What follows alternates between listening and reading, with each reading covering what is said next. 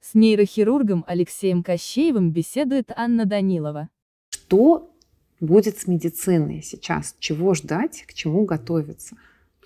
Значит, э, медицина – система очень устойчивая она функционировала в разных странах во время событий разной степени ужасности, которые включали в себя эпидемии, войны, экономические коллапсы, исчезновение государств, появление государств, глобальные чрезвычайные ситуации. И она всегда была.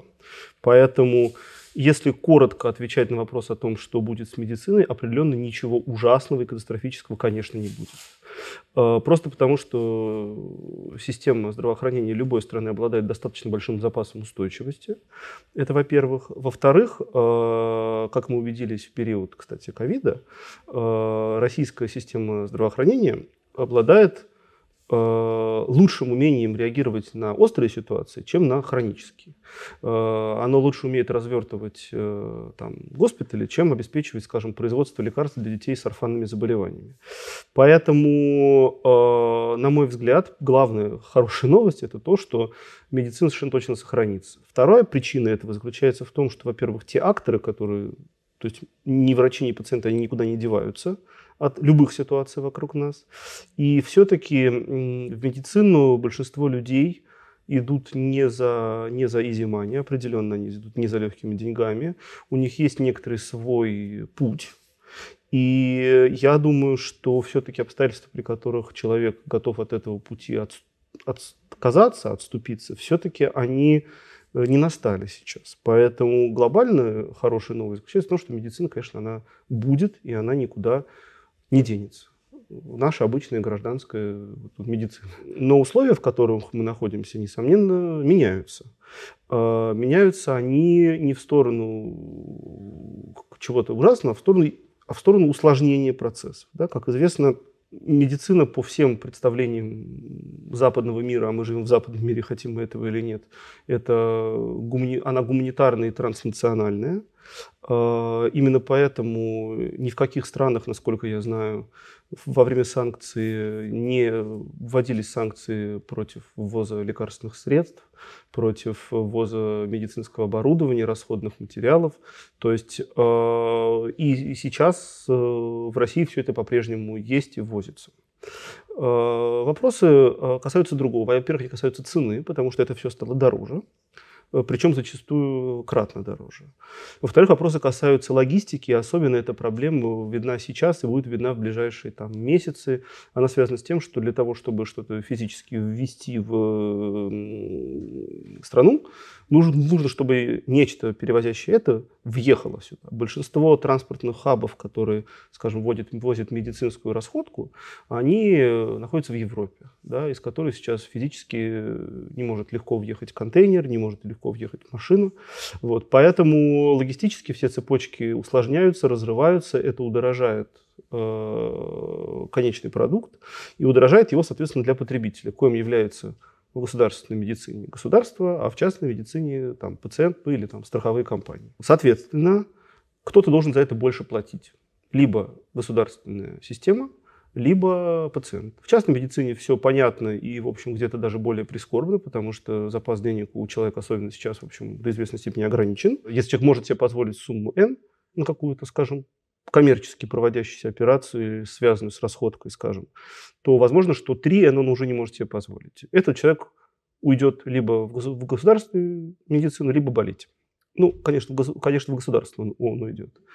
В, госу, в государство проблема носит более сложный институциональный характер, потому что для того, чтобы лекарства, в общем, все то, все то, что закупается за деньги, влезло в те деньги, которые учреждения получали для того, чтобы лечить пациента, то, что называется тариф там, КСГ или э, тариф высокотехнологичной медицинской помощи, оно должно стоить как минимум меньше, чем этот тариф. Поскольку эти тарифы все запланированы были уже на 2022 год, то Э, сформирован в бюджете и так далее, то э, сейчас стоит непростой вопрос, который до конца, в общем-то, не решен пока. Как быть с теми ситуациями, когда стоимость чего-то превышает вот эту вот сумму, которая исходно на это выделялась? Как это будет решаться, я пока не знаю. А, уже было много сообщений, что есть какие-то перебои с поставками лекарств, но они в основном не подтвердились. То есть медицинские компании в основном все а, продолжают поставки жизненно важных препаратов. Жизненно важные препараты, э, их э, ресурс сформирован примерно на 8-12 месяцев, так говорит нам Минздрав. В данном случае нет никаких оснований ему, ему не доверять. Я не видел исчезновения жизненно важных препаратов ни из нашей клиники, ни из там, коллег, с кем я общаюсь. Значит, э, бывают сейчас периодически какие-то неожиданные сложности именно с поставками, когда вдруг оказывается, что что что-то как бы вот-вот кончится, но они всегда решаемы. Это именно логистические сложности. В более трудной ситуации находятся те люди, которые работают с дорогостоящими препаратами, которые либо в принципе не производятся никоим образом в России, либо производятся в России исключительно из э, иностранных субстанций. Это препараты для лечения онкопатологии, э, там некоторые моноклональные антитела, препараты для лечения орфанных заболеваний особенно.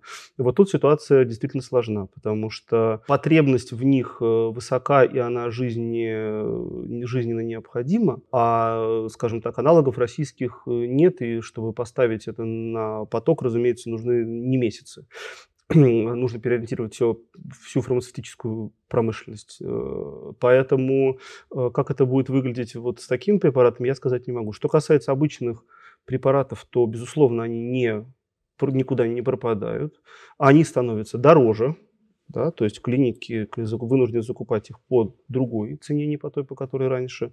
Ну и, конечно, существуют проблемы, которыми, с которыми сталкиваются не клиники и система здравоохранения, а, а пациенты в отдельности. Да. Вообще госпитальный рынок препаратов, насколько я знаю, в России это 20%. Лишь одна пятая всех лекарств, которые производят в России, закупают э, клиники. 80% это, это аптечное звено. То есть это люди, которые приходят в аптеку и покупают потом по рецепту, не по рецепту. Э, вот тут есть особенности. Потому что, во-первых, это все подорожало. Да, и понятно, что люди, они э, сталкиваются с э, сложностями просто финансовыми, да, кто-то может не позволить себе что-то купить и при этом не иметь аналога.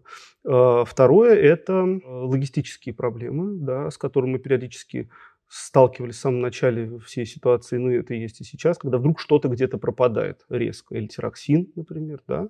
Но вот я могу сказать, что э, мне это было сразу ясно, что это будет, и так получилось, что э, самое интересное время, там примерно с 3 по 8 марта я с женой по совпадению был в Ереване, не потому что куда-то решил, решил уезжать, а просто у нас была давно запланированная поездка, как, как бы это дико не, не прозвучало сейчас.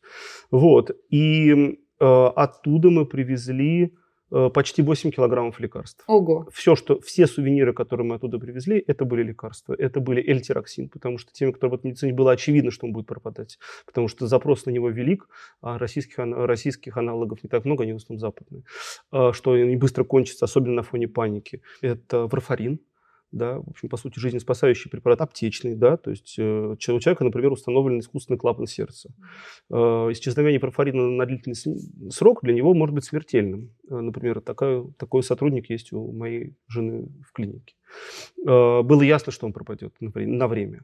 Это куча антидепрессантов, вообще всяких психотропных препаратов. У нас было два обычных рюкзачка таких, и вот один из этих рюкзаков полностью представлял собой аптеку. Ни у кого вопросов не возникло? Возникло на таможне, значит, э, в смысле, когда мы проходили в Армении, э, значит, э, предполетный осмотр, значит, нас, естественно, попросили это все посмотреть. Там пришел человек, им тоже уже было ясно, что люди будут это привозить в Россию.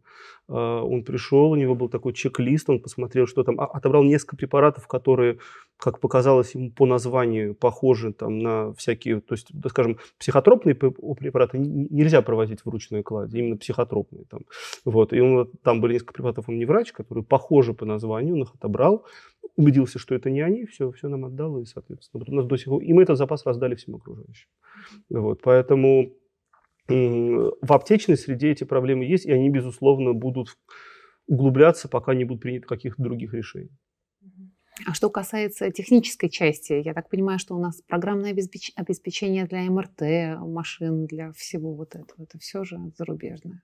Зарубежное, ну, российских МР-томографов не существует. Вообще, когда меня и раньше, меня часто спрашивали о том, э, вот об, об импортозамещении, раньше я всегда говорил, в моей операционной есть только несколько импортозамещенных вещей. Это, э, это люди. Это пациент и мы. Все остальное не импортозамещенное.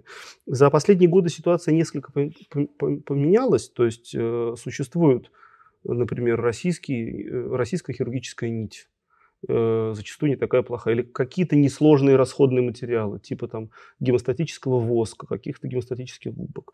Но вот то большое, да, то, что вот мы видим в, в, в операционной, микроскопы, эндоскопы, э, сложные модульные операционные столы, сидуги э, качественные, весь сложный микроинструментарий, а существуют инструменты, которые стоят полторы-две, две с половиной тысячи долларов, э, это, это, безусловно, западное. Э, западное или, или это делаемое по западным технологиям, ну, там, скажем, в Индии, в Пакистане, Пакистан славится этим, в общем, в разных таких странах. Это все аналогов не имеет пока во всяком случае. Я, кстати, ничего против не имею того, чтобы в России были свои мартомографы, свои э, микроскопы. Я буду счастлив, если появятся какие-то стартапы, которые будут при, при, предлагать врачам, э, не знаю, что поучаствовать в качестве экспертов. Я с удовольствием в этом во всем поучаствую. Врачи это как бы категория людей не гомогенная. Да? Было бы, как и в других ситуациях, довольно наивно считать, что у врачебного сообщества должно быть какое-то свое консолидированное мнение. Например, мы что-то поддерживаем или мы что-то не поддерживаем. Э, те, кто это, те, кто так думает, видимо, забыли о том, как это было в, было в ковид, как это сейчас принято говорить, когда все вдруг неожиданно изумились тому, что среди врачей есть антивакцинаторы. А что, собственно, в этом удивительно? Врачи – это обычный срез общества. Э, среди, бухгал... среди бухгалтеров есть вакцинаторы и антивакцинаторы. Среди э, продавцов пятерочки есть люди, которые что-нибудь поддерживают, что-нибудь не поддерживают. Также и врачи. Э, но Значит, э, существуют определенные этические и даже где-то юридические штуки, которые связаны с ответственностью за пациентов. Они, кстати, очень устойчивы. Вот что практически не претерпело э, изменений с времен значит, клятвы гипопотама, как мы называем, и э, заканчивая который, которую, вопреки распространенному убеждению, никто не дает. Да, никто уже не клянется Аполлоном врачом, там, гименеей и прочими всякими штуками. А, значит, но начиная с этого и продолжая через средневековые традиции, заканчивая клятвой российского врача, клятвой советского врача, клятвами, которые придают там, во всех странах они существуют. В дипломе даже ставят специальный штамп, что ты дал эту клятву. Не знаю зачем, но у меня стоит. Поклялся такого числа. Значит, а все они предполагают, что в профессии эм, э, основополагающим принципом является польза пациенту. Не, не, не, не причинение вреда и причинение значит, пользы. Э, в этом отношении я считаю разговор о патриотизме или его отсутствии вообще неуместен. Мне все равно, из из чего сделано, кем сделано, э, изделия, которые я использую. Мне не важно, кто были эти люди этнически, э, каких политических взглядов они придерживались, верили они в какого-то бога или не, или не верили, если верили, то в какого. Мне нужно, чтобы это вот в конкретный э, час и день сошлось в моих руках так, чтобы я кому-то помог и желательно его не убил и не покалечил. Вот. И в этом отношении, конечно, врачи попали в ловушку, потому что те, кто пользуется чем-то западным, да, да, мы оказываемся как бы ну, без, безвольными в том плане, что я не умею конструировать микроскопы. Больше того, ни одна страна не умеет конструировать микроскопы. Э, все большие производства всего медицинского – это интернациональные производства. Нет никаких американских, э, китайских или немецких изделий. Да? И изделие – это куча технологий. Чтобы микроскоп работал, нужно, чтобы у него была механика, оптика, нужно, чтобы его консультировали хирурги, которые вот каждый вот этот микрон, чтобы, чтобы он вот показал, что вот именно вот так должно быть и не так. Нужно, чтобы у него было программное обеспечение, чтобы оно обновлялось, чтобы в этой стране работали технические специалисты, чтобы они проводили ТО. И это все невозможно сделать силами одной страны. Таких изделий просто нет. И поэтому считать, что есть какие-то недружественные нам американские микроскопы, а нужно создать дружественные нам российские, невозможно. Нет никаких Э, изделий, скажем, чисто американских, хотя потому, что огромное количество сборок всего в Китае. Айфоны собирают в Китае. Да? IPhone – это не китайское изделие и не американское. Поэтому, когда кто-то апеллирует сейчас к врачам и говорит, ну вы должны быть, э, там, скажем, предположим, патриотами, да, должны э, ратовать за, там, за российское производство. Значит, когда вот я в операционной, я не желаю быть ни патриотом, ни антипатриотом, никем. Мне нужно только то, чтобы то, что я держу в руках, помогало пациентам, нашим сказать, согражданам, как бы это ни прозвучало пафосно. Вот. И как бы я рассчитываю на то, что каким-то образом государство, раз все так вышло, ну вот как-то тогда обеспечите меня этим, чтобы я хоть свои клятвы не нарушал. Там, дайте мне вот то, что, а где оно появится, за какие деньги, я, я, я не знаю, будет оно чужое, будет оно наше, если оно будет наше, отлично, давайте сделаем, чтобы оно было наше, но вы как бы сделайте, дайте мне это в руки. Вот. Я думаю, что это единственный трезвый подход к этой ситуации. И как бы по-другому не получится практиковать. Постоянно возникают вот эти вот скандалы, что что-нибудь призвали заместить дженериками, и оказывается, что дженерики работают вообще совсем не так, как оригинальные препараты. Да, это всегда большая проблема дженерики, их, их эффективность, их, их безопасность. Например, сейчас эндокринологи, я вот об этом знаю от коллег, фиксируют всплеск проблем у пациентов, пациенток с гипотериозом, которые э, получают алитероксин, впрос об алитероксине. Причем эти проблемы возникают не потому, что он исчез из аптек, он появился, они, они начали его принимать, и, и, и у них начались побочные эффекты или недостаточный эффект. А причина в том, что они начали использовать дженерики. Да, люди, которые были привычны к препарату одному, вынуждены перейти на другой.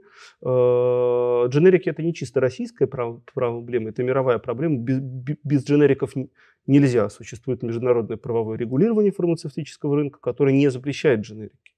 Но э, проблема российских исследований по препаратам, она известна давно. И поэтому не зря большинство людей, которые имеют и, и имели в прошлом и сейчас доступ в Европу, минимальное все возят с собой, я это точно знаю. Да, я имею в виду, что большинство из них стремится иметь именно оригинальные препараты. Поэтому Э, эти скандалы возникали раньше, они будут возникать и сейчас. И вот я еще раз повторяю эту мысль, что нужно сделать так, чтобы не страдали э, пациенты. Какого рода политические, экономические меры для этого должны быть приняты, это уже, так сказать, дело государства. Я не государство, но, но это должно быть сделано. Это правда. Мои знакомые врачи даже аспирин и жаропонижающие привозят из Америки и почему-то говорят, что они типа лучше работают.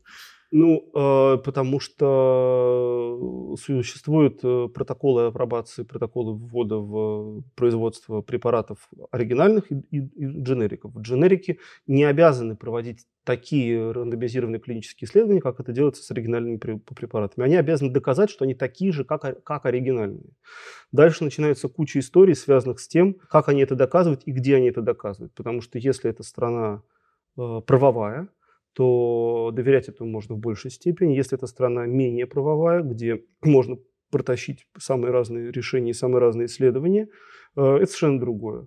И люди это прекрасно понимают, независимо от своих так сказать, политических суждений. Препараты э, западного производства из моих пациентов возили с собой все эти годы как предприниматели уль- ультралиберальных мнений, которые живут сейчас уже не, уже не в России, так и предельно государственные люди. Да. Когда дело касается собственного здоровья, э, включаются достаточно примитивные механизмы борьбы за свое жизнеобеспечение. И как бы отменить это ни одна международная ситуация не в состоянии.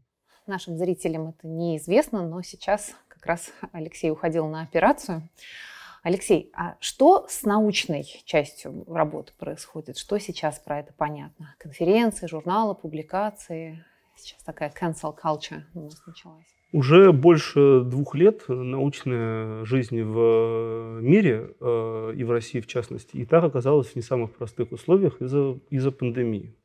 Э, медицина – это чрезвычайно интернациональная наука. Тот момент, когда все оказались заперты, Э, в своих странах и э, начали проводить конференции по Zoom, выяснив быстро, что это совсем не то же самое, что живое общение.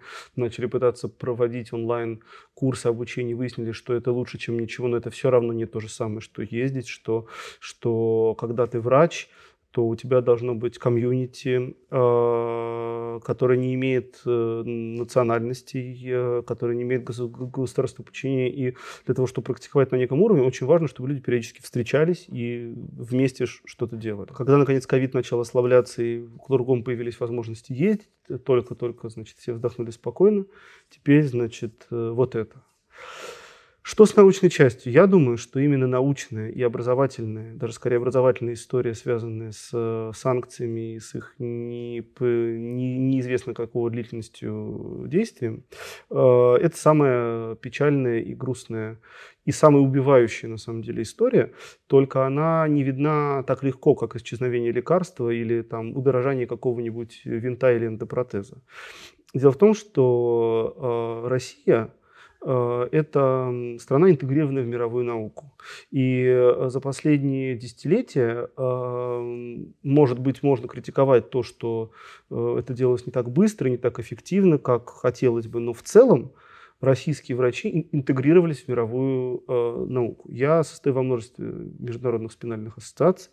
Во всех них есть врачи, в многих из них врачи бывали Э, председателями, избранными президентами на какое-то время этих ассоциаций. И вы как-то даже говорили, что сейчас спинальная хирургия в России даже опережает во многом другие страны. У нас есть некоторые, некоторые технологии, есть много отваги, которые делают ее очень интересной. И я помню, что на последних конгрессах до ковида бывали даже секции. То есть вот есть секции национальных спинальных ассоциаций, были тех секции, скажем, Российской спинальной ассоциации, и на нее собиралось огромное количество людей, что им было безумно интересно, что мы делаем. А, я уже не говорю о том, что существует э, в моей специальности обучение S2S, surgeon to surgeon, руки к рукам. То есть это когда человек приезжает, и обычно это происходит в другой стране, потому что в России обменяться опытом тоже можно, но этот опыт примерно гомологичен, мы все знаем, кто что делает. Если ты хочешь научиться делать что-то достаточно уникальное, то самый простой способ – это поехать на курсы. Это может, могут быть платные, они могут быть дорогие, или это может быть договоренность. То есть ты просто пишешь человеку, говоришь, вот я хочу прийти поассистировать, можно ли. Многие идут навстречу. Ты приезжаешь к опинион лидеру, и ты этому учишь. Сразу не приемлю никаких комментариев от людей, которые вот говорят, что это не патриотично, нужно делать это в своей стране. Я уже говорю, нужно делать для своих пациентов. Если я знаю, что какой-то человек дел, дел, дел, делает что-то, чему я хочу научиться, чтобы помогать моим согражданам, по-моему, это более чем патриотично. Так как вам часто приезжают учиться из-за рубежа? И к, э, и к нам приезжали учиться из-за рубежа. У нас, было, у нас организовывались множество конференций. Нейрохирургия российская была очень имплементирована в мировую. Как это будет теперь выглядеть, я не знаю, потому что мне не очень понятно, как далеко зайдет э, cancel culture в отношении врачей. Лично я с ней пока не столкнулся. Меня ни из какой э, стации не отчислили, ни на какой международный журнал доступ не закрыли. Э, если я пишу своим коллегам, я со многими общался из-за рубежа с э, начала всех этих событий, и мне скорее высказывают поддержку и сочувствие, чем я не встретился ни с одним агрессивным комментарием, потому что я россиянин. Но, во-первых, мы не знаем, как это будет выглядеть дальше. Во-вторых, все-таки я человек, который этим что-то наработал. Вот сейчас в операционной, скажем, вот стал молодой человек, это второй курс да, факультета фундаментальной медицины. Я знаю, что многие из э, людей, которые сейчас заканчивают активно медицинские факультеты, вдруг резко активно задумываются об отъезде или уже уезжают только по той причине, что они не хотят жить в изолированном, неинтернациональном медицинском сообществе. Я сейчас даже не про политику, именно в медицинском сообществе.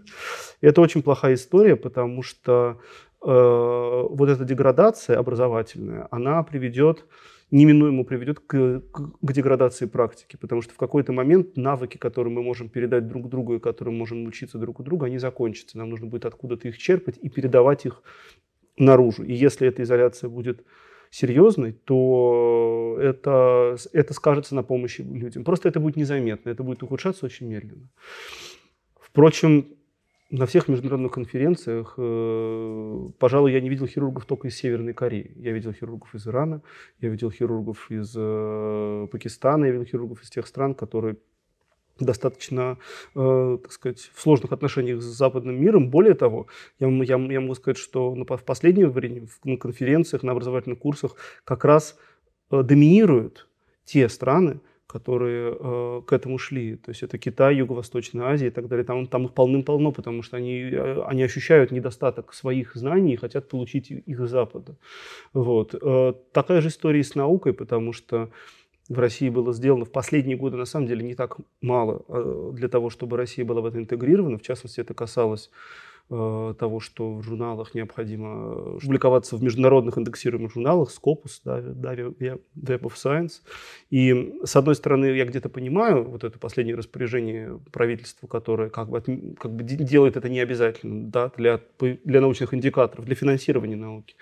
Наверное, это понятно, потому что появляется опасение, что тебя не опубликуют, потому что ты россиянин, а если, так сказать, так, то это как бы форс-мажор, непреодолимое обстоятельство, значит, ты должен все равно получать. Но я боюсь, что это может на годы усложнить именно научное взаимодействие и мотивацию, которая долго создавалась. То есть это долго создавалось на государственном уровне, мотивацию людей делать качественные исследования зарубежного уровня. Без качественных клинических исследований медицина невозможна. Она будет отмирать и возвращаться на уровень вот, прогрессивно, там, нулевых, 90-х, 80-х. Э, и опять же, это не будет видно тотчас. Это будет медленный, деструктивный процесс. Я надеюсь, что, опять же, что-то будет придумано, что-то будет сделано, или наоборот, что-то будет остановлено для того, чтобы этого не случилось. А вот ковид, который сейчас упомянули, как он повлиял на состояние российской медицины?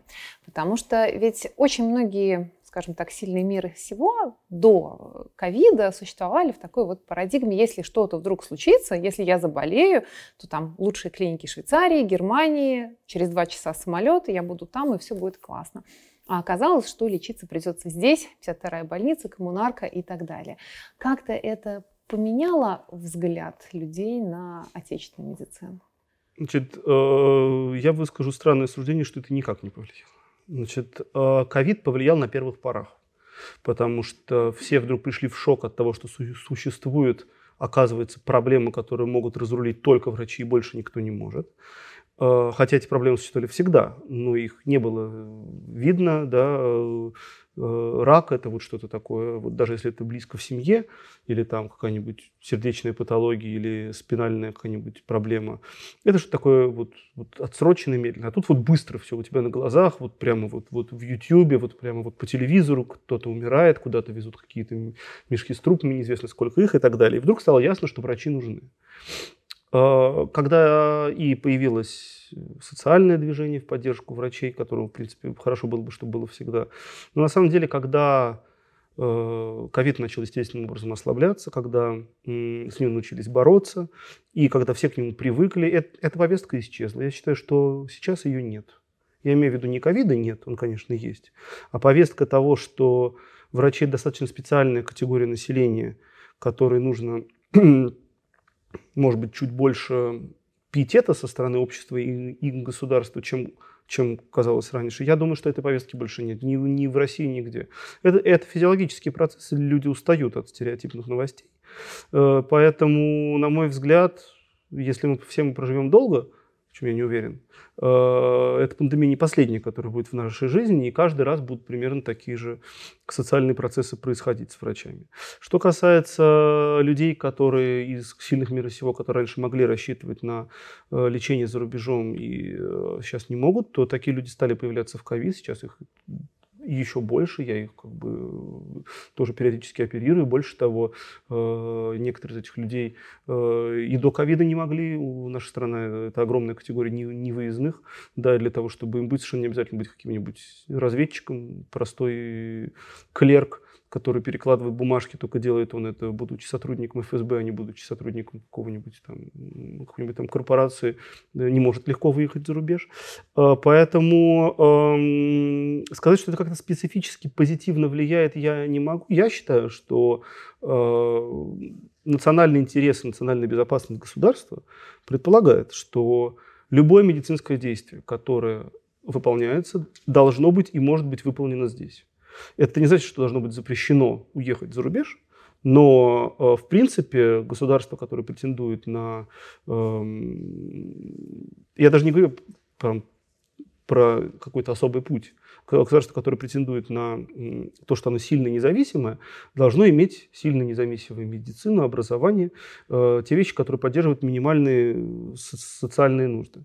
Э, действительно, у меня есть ощущение, и было давно, что в России эти вещи не э, были ярко видны на государственном уровне, потому что действительно люди постоянно уезжали туда и как бы руководя бюро переводов там, медицинских и видя, как трансфер все эти годы происходил пациентов туда-обратно, я видел, что существуют люди, которые э, даже анализ крови не будут сдавать в Российской Федерации. Не хотят они. Да? Э, я считаю, что это их право. Я их ни в чем не обвиняю. И, так сказать, э, пусть это право сохранится, конечно же, да. Но э, на мой взгляд, все-таки медицина должна обеспечивать свое государство базовыми вещами самостоятельно. Всегда так было везде, и так есть в мире, безусловно, есть редкие патологии, есть редкие ситуации. Скажем, в России я знаю коллег спинальных хирургов, которым приезжают, в том числе оперироваться из стран Запада, потому что просто вот нет такого штучного хирурга, вот тут он, там в Нижнем Новгороде есть, а там в Лондоне нет. Это, это правда, такие люди действительно есть. Вот. Но, наверное, все-таки нужно, чтобы не было необходимости сдавать анализ крови из пальца в Мюнхене. Что сейчас всем нам надо понимать про медицину? Какие решения нужно сейчас принимать? Какие-то страховки, может быть, или вообще что простому человеку сейчас что делать? Э, да, этот вопрос периодически сейчас мне задают. Значит, э, ну, во-первых, успокоиться, потому что паника вообще это плохой, так сказать, друг. Э, успокоиться в той степени, в которой позволяет собственные моральные устои, но во всяком случае успокоиться так, чтобы не делать бессмысленно резких телодвижений ни в какую сторону. Это очень важно для психического и физического здоровья. Э, медицина не так хорошо знает, какими механизмами стресс влияет на болезни, но гигантское количество исследований показывает, что э, стресс укорачивает жизнь и, и, и ухудшает ее. Поэтому, насколько можно, нужно пытаться его минимизировать в пределах своих моральных устоев. Э, во-вторых, нужно заботиться о своем здоровье. Потому что в любых сложных временах ресурсы, которые мы располагаем, они сжимаются до ресурсов э, себя, семьи, друзей, там, детей, зверей и так далее. Э, и поэтому сейчас не то время, когда можно забивать на свое здоровье и не лечить что-то, оставляя это на потом, потому что ты не знаешь, как будет выглядеть это потом. Мы говорим про довольно оптимистичную картину мира, но мы не знаем, какая она будет. Оказалось, что все очень шатко и хрупко. Поэтому здоровый, здоровый образ жизни, по возможности нормальное питание, э, по возможности коррекция своих вредных привычек до той степени вредности, которая более-менее удобоварима. Третье – это все-таки для людей, которым нужны лекарства, по-прежнему запасы лекарств. Потому что, то есть не панические запасы лекарств, то есть не надо Э, узнав, что компания Durex уходит с рынка, хотя продукция никуда не уходит, покупать вагон презервативов или килограмма аспирина. Но если человек действительно принимает терапию, и особенно если понятно, что дженерики не могут там, заменить сейчас оригинальный препарат, имеет смысл иметь его запас. Касательно страховок, мне кажется, что ситуация настолько деструктивно повлияет на рынок добровольного медицинского страхования, что это то, на что бы я вообще не рассчитывал честно говоря, на ДМС. Хотя, наверное, иметь какой-то минимальный полис имеет смысл, но, на мой взгляд, сейчас тот период, когда нужно внимательно следить за э, медицинским сообществом в смысле представлять, к кому, куда можно обратиться в случае чего. Э, есть социальные сети, все врачи сейчас достаточно публичны. Э, все врачи, их абсолютное большинство находится в России, оно не уехало неважно почему, по, по политическим причинам или просто по практическим, потому что врач, уезжающий за рубеж, даже очень высокоразвитый, очень много вещей начинает заново, а в некоторых специальностях это, в общем, самоубийственно. Поэтому, так или иначе, они все здесь, и никуда, никуда не делись. Мир усложнился, но мы остались. Поэтому... Мне казалось, наоборот, врачи очень востребованы за рубежом, и переезд... Они востребованы, но, но переезд – это сложная Э, процедура в отношении подтверждения диплома. Кроме того, надо понимать, что даже в тех странах, э, где есть определенный дефицит врачей, например, в Германии, которую я знаю лучше всего, все же работа, структура работы врача, который исходно э, живет в этой системе, и структура работы врача, который приедет и подтвердит диплом, она разная. Скажем, если брать ту же хирургию, в той клинике, где я работал, было довольно много выходцев из Восточной Европы, и между ними и немцами было четкое разделение, кто делает более сложный, кто делает более простой. И это характерно вообще для немецкой медицины. Поэтому это сложное мероприятие. Да? Может, может быть, оно чуть проще для врача общей практики достаточно сложное для врача специализированного, типа меня. Но на самом деле в любом случае это это сложная история. В любом случае, все эти люди находятся как, как бы здесь, в тех же обстоятельствах. Поэтому вообще полезно знать, где есть хороший гинеколог, где есть хороший гематолог, куда прийти с такой хирургической проблемой или с такой терапевтической. И, конечно, э, еще раз вот про спокойствие. Вот у нас есть профессия врача, врача общей практики, не у нас, а вообще в мире.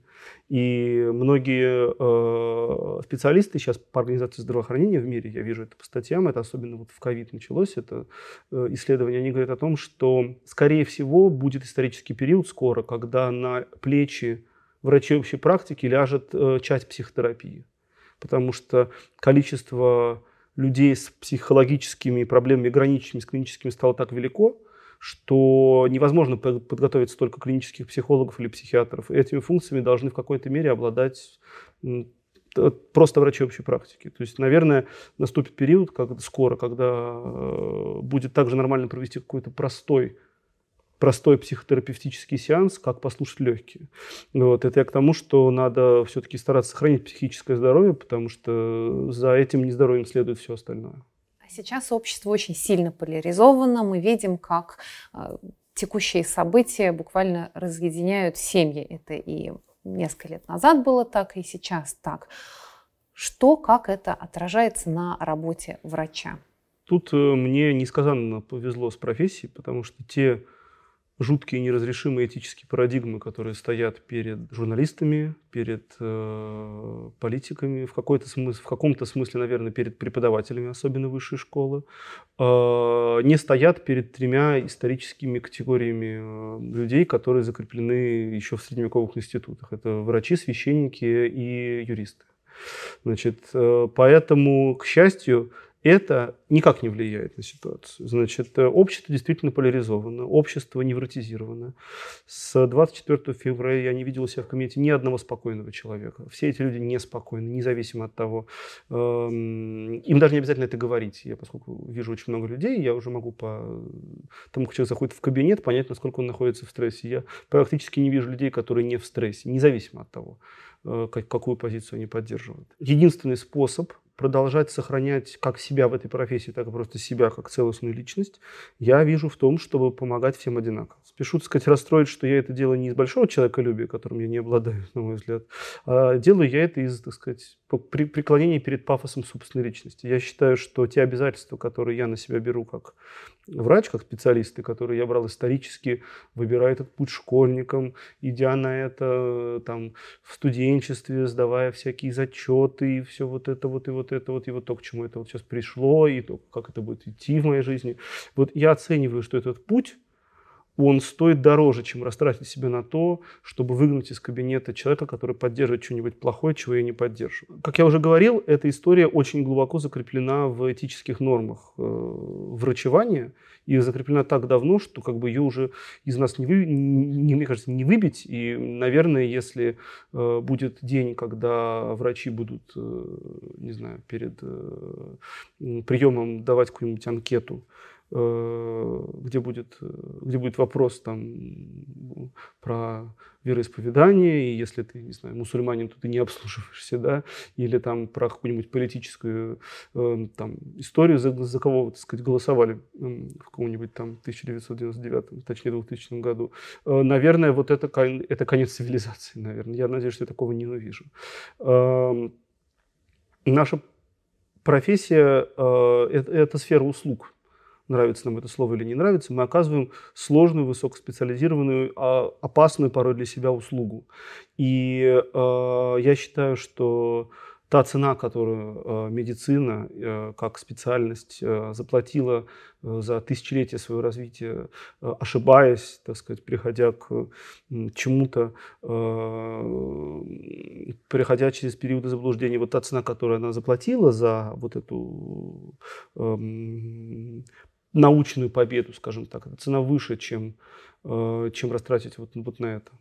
Поэтому я, ко мне приходят очень разные люди. Кто-то из них, э, просто я знаю, что это за человек, какие у него взгляды.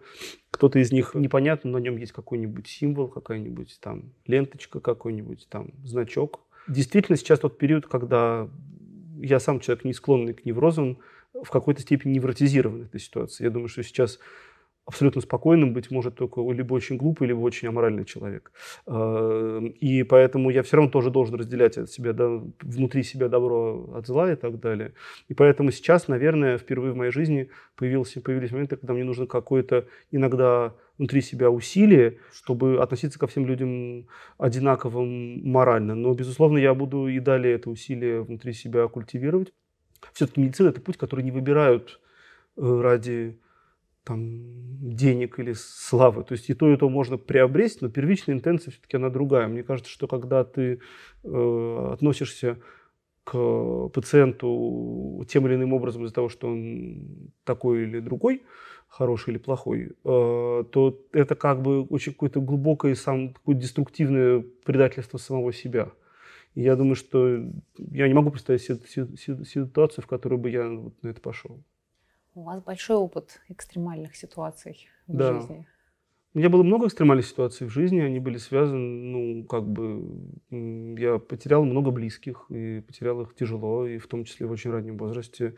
Э, хирургия связана с экстремальными ситуациями. У меня были и будут какие-то ошибки, заблуждения, которые могут быть э, опасны для моих пациентов или стоить кому-то из них здоровья. По большому счету, при нынешнем законодательстве каждая моя операция, закончившаяся не вполне удачно, может как минимум закончиться э, отсутствием меня в профессиях максимум тюремным сроком. Я, так сказать, хожу в горы, я там, тонул, например, один раз, э, там, падал высоко достаточно. Вот много бывал в регионах, где есть опасные животные. Там, вот, скажем, на Камчатке бывали дни в, один из, в одной из экспедиций, когда мы видели 20, 30, 40 медведей в сутки. Вот, э, когда они жили около нашей палатки, и, в общем, э, их нужно было отгонять иногда. Они вообще боятся громких звуков, которые не живут рядом с людьми, поэтому считается, что именно те медведи, которые привычны к жизни с людьми более, более опасны. Например, более, более опасны медведи, которые питаются в помойках около поселков, чем те, которых ты встречаешь в тайге, которые не видел человека никогда, он просто убежит. Это слишком большой для него стресс. Ну вот, и эта ситуация отличается, все эти ситуации отличаются. Они отличаются тем, что, конечно, во-первых, эта ситуация, которая сейчас у нас, она происходит со всеми.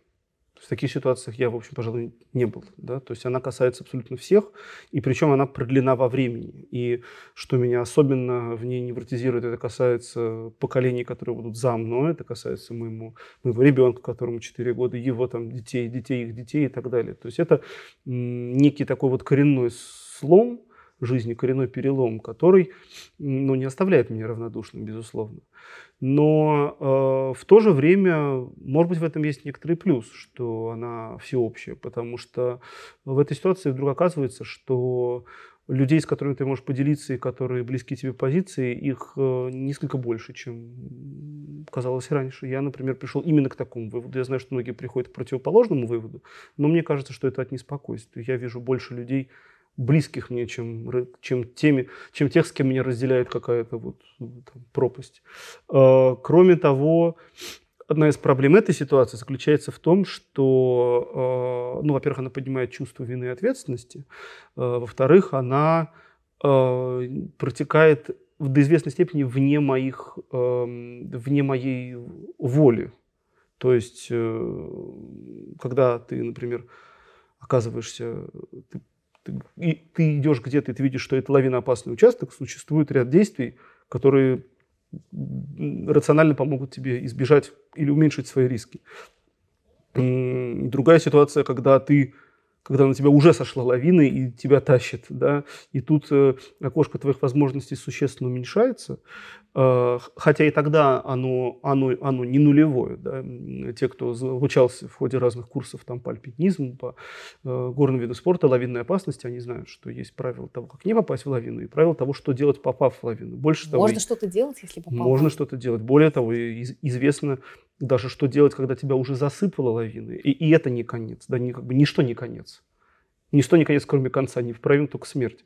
Эм, э, кстати, первое, что нужно сделать, когда ты, если ты очнулся в рыхлом, обычно первый снег рыхлый, который засыпает, первое это отодвинуть от себя снег лица, второе это дать, дать, дать вытечь небольшому количеству слюны, чтобы вообще определить, где вверх, где низ. Потому что она уж всяко потечет вниз. Ну, так, к слову. Вот, поэтому ничто не конец, кроме конца, и поэтому ни одна ситуация не является абсолютно безвыходной. Эм, поэтому то, что происходит, безусловно, стресс для меня в известной степени, но э, одна из вещей, которая меня держит, это, конечно, профессия, потому что, повторюсь, что врачи не, не аполитичны, это неправда, что врачи вне политики. Врачи не вне политики. Да? Как выяснилось сейчас, вообще никто не вне политики. Но врачи э, – это люди, которые имеют, на мой взгляд, внутри себя, во всяком случае, я и тех, с кем я близок, имеют некоторый такой вот, вот стержень нравственный, что э, он как-то вот крепче, чем многое даже ужасное, что, что происходит вокруг нас.